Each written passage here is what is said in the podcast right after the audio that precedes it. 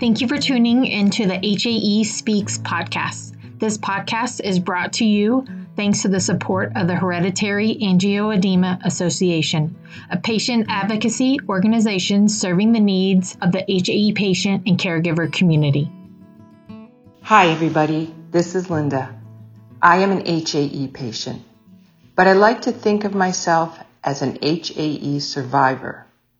I'd like to take a few minutes of your time to tell you about myself and how I have made a very successful campaign within the 2020 HAE in Motion Challenge. My first symptoms started in my teens, but my diagnosis wasn't made until I was almost 51. Not only did I struggle to get a diagnosis, but I had to struggle and fight to get a treatment. A rare disease diagnosis can be very lonely, and it makes life extremely complex because the disease is relatively unheard of. Public awareness, knowledge within the medical field, and even patient awareness is limited. A patient with a rare disease has to become their own advocate. A patient with a rare disease has to raise awareness within their own medical team, within their own social circle, and with every person they meet. We need to market the acronym HAE so people readily recognize it as easily as they do MS or heart disease or diabetes. Talking about HAE is the only way that we can bring awareness to this disease and then get people diagnosed and treated. This is how we, we get research funded and financial support for patient medical needs. Fundraising campaigns like HAE in Motion not only raise awareness among the families, friends, and social connections of participants, but it starts conversations that can be shared by anyone and everyone who sees a post, a shirt, a sign. Just recognizing the letters HAE as an acronym for a disease is a huge step for a disease that has no glamorous spokesperson, no huge financial backing, and relies mainly on the advocacy work of the patients.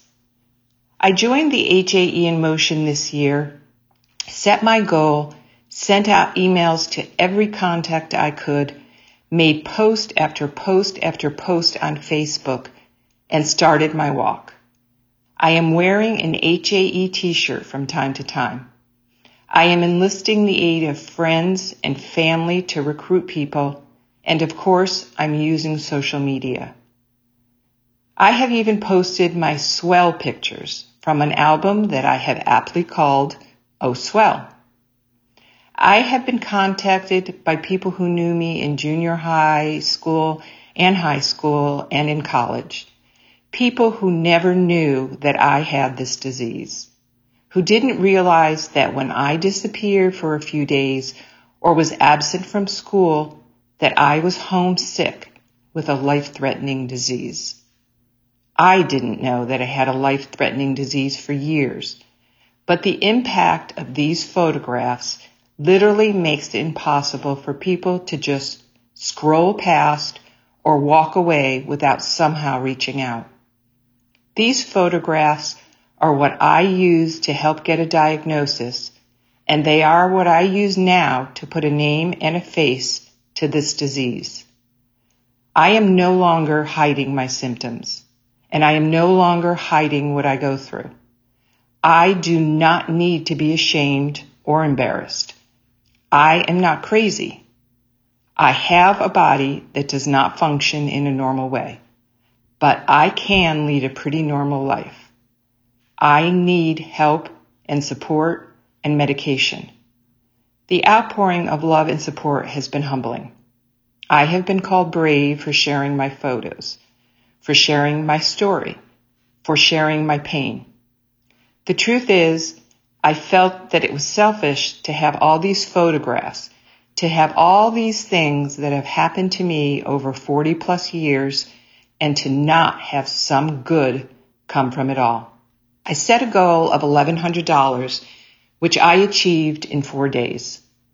My new goal is $1,500. I reached $1,400 today. I set a goal of 100 miles walking, which I will reach in under 10 days.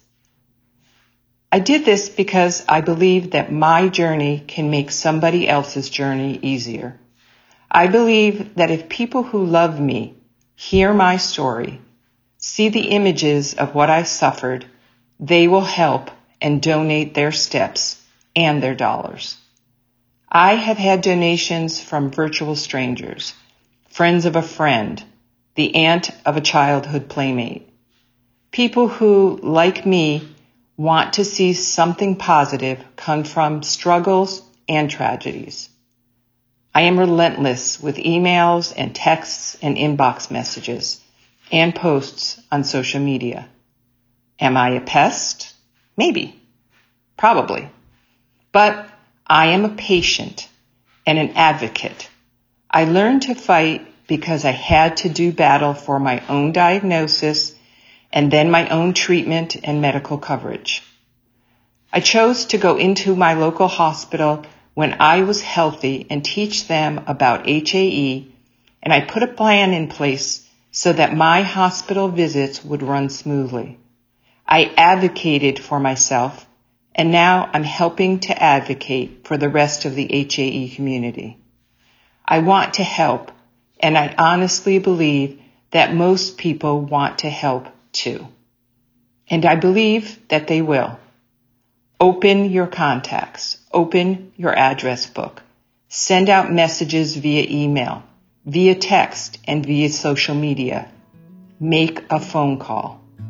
Set goals for yourself. Set goals for a team. Be the coach and remind them every day that the goal is awareness, advocacy, life. Thank you so much for listening, and thank you for everything you do to raise awareness for HAE. Thank you for joining the HAEA Virtual Challenge and making it the best event yet. Stay healthy.